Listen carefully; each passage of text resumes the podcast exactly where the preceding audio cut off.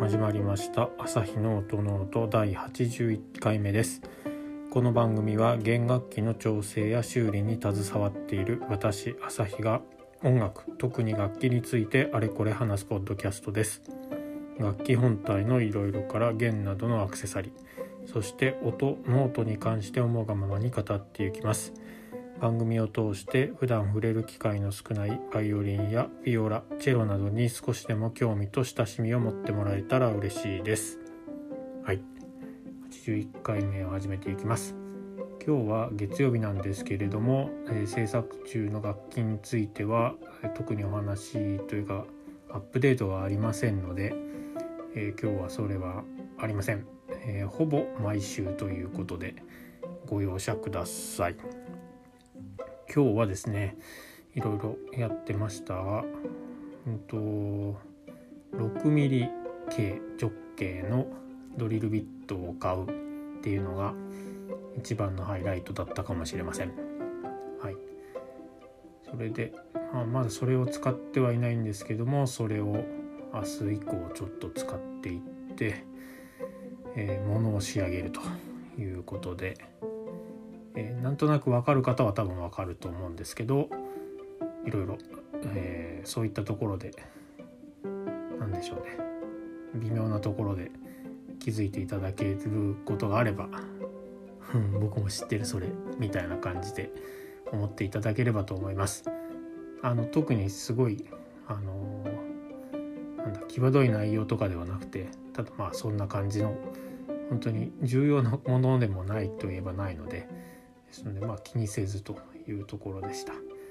もともとろくミリ径のドリルビットは持ってたんですけども、なんかさ先がですねすごくブレるんですよね。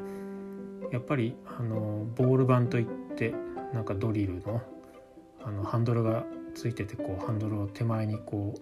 うビアガーデンのあのビールをこう注ぐ時のようにそのハンドルを手前側にこう倒してくると、ドリルが上下にこう下がって上下というか下がってきて、でそのドリルで穴がガーッと開くと、そういうのをボール板っていうんですけど、えーとそれに使うあのドリルビット、まあ、先の刃も刃の部分ですね、あれを買ってきたんですけど、もともと持ってるやつがなんか曲がっちゃったのか、それとももうちょっと刃があんまり鋭くないのか、あの開けていくと円ろくミリの直径なので、本来であればろくミリ直径の穴が開くんですけど、ノギスとかで測るとなんかろくミリよりもちょっと大きくなっちゃうんですよね。 ろくてんに とかにとかよりもっと大きい気がするんですけど、明らかに大きくこう穴が開いてしまう、つまりは多分ブレてる、こうそういうことだと思うんですよね。で、綺麗な円にも見えなくて、ちょっと楕円になったりとかですね、毎回毎回ちょっとこう形が違っていて、これではちょっと仕事にならんということで、ですので新しい、えー、ドリルの刃を買いに行ってきたっていうところですかね。やっぱりドリルの刃も長いとそれだけブレやすくなりますし、まあ、短ければ短いでブレは少ないんですけど、深い穴が掘れない、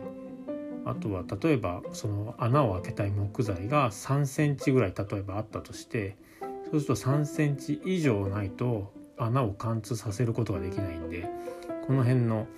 バランスというか目的に合わせてやっぱり長さも変えなきゃいけないんですけど、ですので長いとブレるけど長そあの必要な長さは欲しいっていう感じで、なかなかそういうのが探すのが大変大変でしたね。まあ、いつも使ってるメーカーのやつを使っていて、でそれはまだあのディスコンにはなってないので、それをまたまあ買いに行ってきたっていう感じですかね。ですので明日以降綺麗なまた ろくミリの穴が開いてくれることを期待して、えー、そのドリルのハーブを大切に使っていこうかなと思っております。はい、そんな形で話が全然道具の話にはなってしまってるんですけども、あとはですね、昨日ろくがつむいかはあのツイッターの方ではお話ししたんですけど、楽楽、ん楽器の日だったみたいですね。毎年楽器の日はなんか私はろくがつむいかっていうのは頭に入ってはいるんで、特にツイッターでつぶやいてみたりとかそんな感じではあるんですけども、なんでろくがつむいかが楽器の日なのかっていうのはちゃんと調べてないんで、また皆さんも気になる方は調べてみてください。はい、もう今日はなのかになっていちにち過ぎてしまったので、すみませんちょっとあれですけども、はい、楽器の日にはやっぱ楽器を弾いた方がいいのかなとか思いつつ、昨日はそんなまあ弾いたかそんな感じで、来年のまたろくがつむいかが楽しみですね。結構カレンダー的にそのろくがつむいかとかさんがつみっかとかいちがつついたちとかそういうのはまあ節句があったりとかしますけど、なんか記念日になりやすいんですかね。いろいろそういったところも面白いなと、言われというか由来がいろいろあると思うんですけど、そんな感じでそうですね、なんかちょうど配信日が例えば誰か作曲家さんとか演奏家さんの誕生日の時はそういった話もしてみようかなと今思ったので、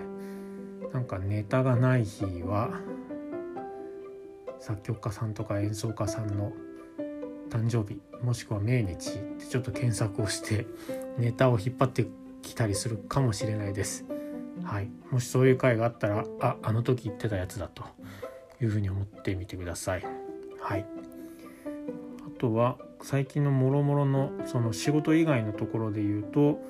あのいつもあの最後の締めのところでお伝えしている鈴井で、自分もちょっとあの T シャツせんえん引きだったので、どんなデザインというかどんな仕上がりになってるのかっていうのはすごい気になったのでいちまい T シャツを買ってみました。で、えっと、そうだ、一昨日ぐらいに届いたのかな。で、見てみたんですけど、まあ普通に全然問題なさそうですね。はい、T シャツもなんかすごい数回洗っただけでよれそうな生地の T シャツとかではなさそうですし、プリントのそのなんだ色の色っていうかプリントの状態、またそれも何回か洗うとひびが割れてきそうっていう感じもないですし。えっと結構適当にプリントされてるわけでもなさそうでしたので、ですので、まあ、また気になる方は、えー、買ってみてください。覗いてみてください。はい、でそれは F 字工をアマティ、ストラディバリウス、ガルネギ、このさんにんの F 字工っぽい感じになるようにデザインをして、 F 小文字の F がまあみっつ並んでるような感じにしてあるんですけど、でよくよく考えたらその商品名、私はそのすずりという販売サイトでは エフフォー F ホールス、要は F 字工っていうふうに つ, つけてあるんですけど、名前をフォルテシシモでもいいかなとか思っております。ですのでちょっと名前今度さ後で変えてこようかなとかも思ってるんですけど、確かにそうだなと思って F 字 F がみっつ並んだらフォルテシシモだなとかいうところをやった後に気づいたっていう、そんな感じのことがあったりですね。そうですね、そんなところでいろいろなんかこう、まあ、楽器作れよとかですね、楽器ちゃんと直せよとか研究しろよっていうところではあるんですけど、いろいろやりたいようにやっていかないと結構根詰めてしまいそうな感じがするので、本当にうん少し息抜きは大事ですよねという感じでございます。同級生、その楽器の専門学校学校に行ってた時の同級生というか同じ、えー学年の方、友人がですね、本当に本当にもう作るのが大好きな人で、休みの日も作ってて、もうあでもう本当になんだろうな、在学中に何丁ぐらい作ったっていうかぐらいだし、あとはカンナの刃を研いで研いで、要はたくさん作れば刃物もたくさん何回も研がないといけなくなるので、刃物の減り方がもう恐ろしく早くて、でも全然なんかこう疲れている感じもなく、目は輝いてるしエネルギー満載ですし、なんか本当作る作ってるのが楽しいみたいですね。なんか食べるのとか寝るのが惜しいくらいでって言って話をしてくれてたんですけど、ですので、あ、こういう人がまあ要はちゃん、ちゃんとっていうか制作家さんでどんどんどんどん成長していく人なんだろうなっていうふうなことを思ったことはあります。それ私はまあ叶わないというか、私はそこまでこう陶酔できるタイプではないので、いろんなところに目移りをしてしまうタイプではあるので、まあそれはそれで仕方がないのでという感じですかね。ですので楽器をその演奏する方も結構こう曲を一個根詰めてやるっていうのが苦手で、なので前そうですね結構いちがつふたがつまえに楽譜買いましたとか言ったんですけど、まあ弾いてはやめ弾いてはやめやっぱりしてますからなのであんまりそういうところの集中というかそういうのを続ける能力は低い人間なんだろうなというふうには思っています。なので毎日ずっとひたすら着替えとかですね、そういうのは本当に苦手で、なので今やっているとこお店あの雇ってもらっているところは着替えがあったり駒をやったり修理があったりとかですね、そういったところがあるのですごい幸せなところでやらせてもらっているなというふうに思っています。ですのでそれぞれ皆さんもその楽器をやってる方とか、あとはまあお仕事もされてると思うんで、そういったところでまあこの人にはかなわんなみたいな人はいると思うんですけど、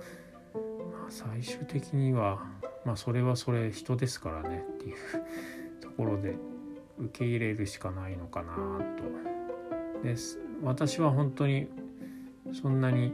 技術もあるわけではないですし、歴が長いわけでもないので、まあね芸の中の芸というか芸の上みたいなそれぐらいなところに位置している職人だとは思うんですが、まあ続けていくしかないなというところがあるので、まあ楽しいですしね。ですので下手な下手なりにまあ続けていって、えー、よくよくこう人生とか周りを見てみると最終的にやっぱ続けてる人が残っていくので、皆さんも例えばまあ今楽器を練習してるとかですね始めたよっていう方も、あの人と同じぐらいに音楽教室始めたけどあの人もね次の曲に行ってるとかいうふうに思わずに、自分は自分でで最後まで続けて最後までというかとにかく続けたもの勝ちみたいなところで、まあ、適度に頑張るという感じで行ってみるのが一番なのではないでしょうかっていう感じがしております、はい、私よりも本当にさっき言ったように作るのがすごい上手な人がいて、まあこれは到底かなわんと思う人もいます。でそういう人他の人もでいても、そういう人がもうちょっと商売っていうか食っていけないからって言って職人辞めて他の仕事に就いちゃうっていう人もいて、えー、僕よりも何十倍も上手いのになんで辞めちゃうんだろうって思うこともあって、ですのでまあもったいないなというかねいう感じもしたりしますけど、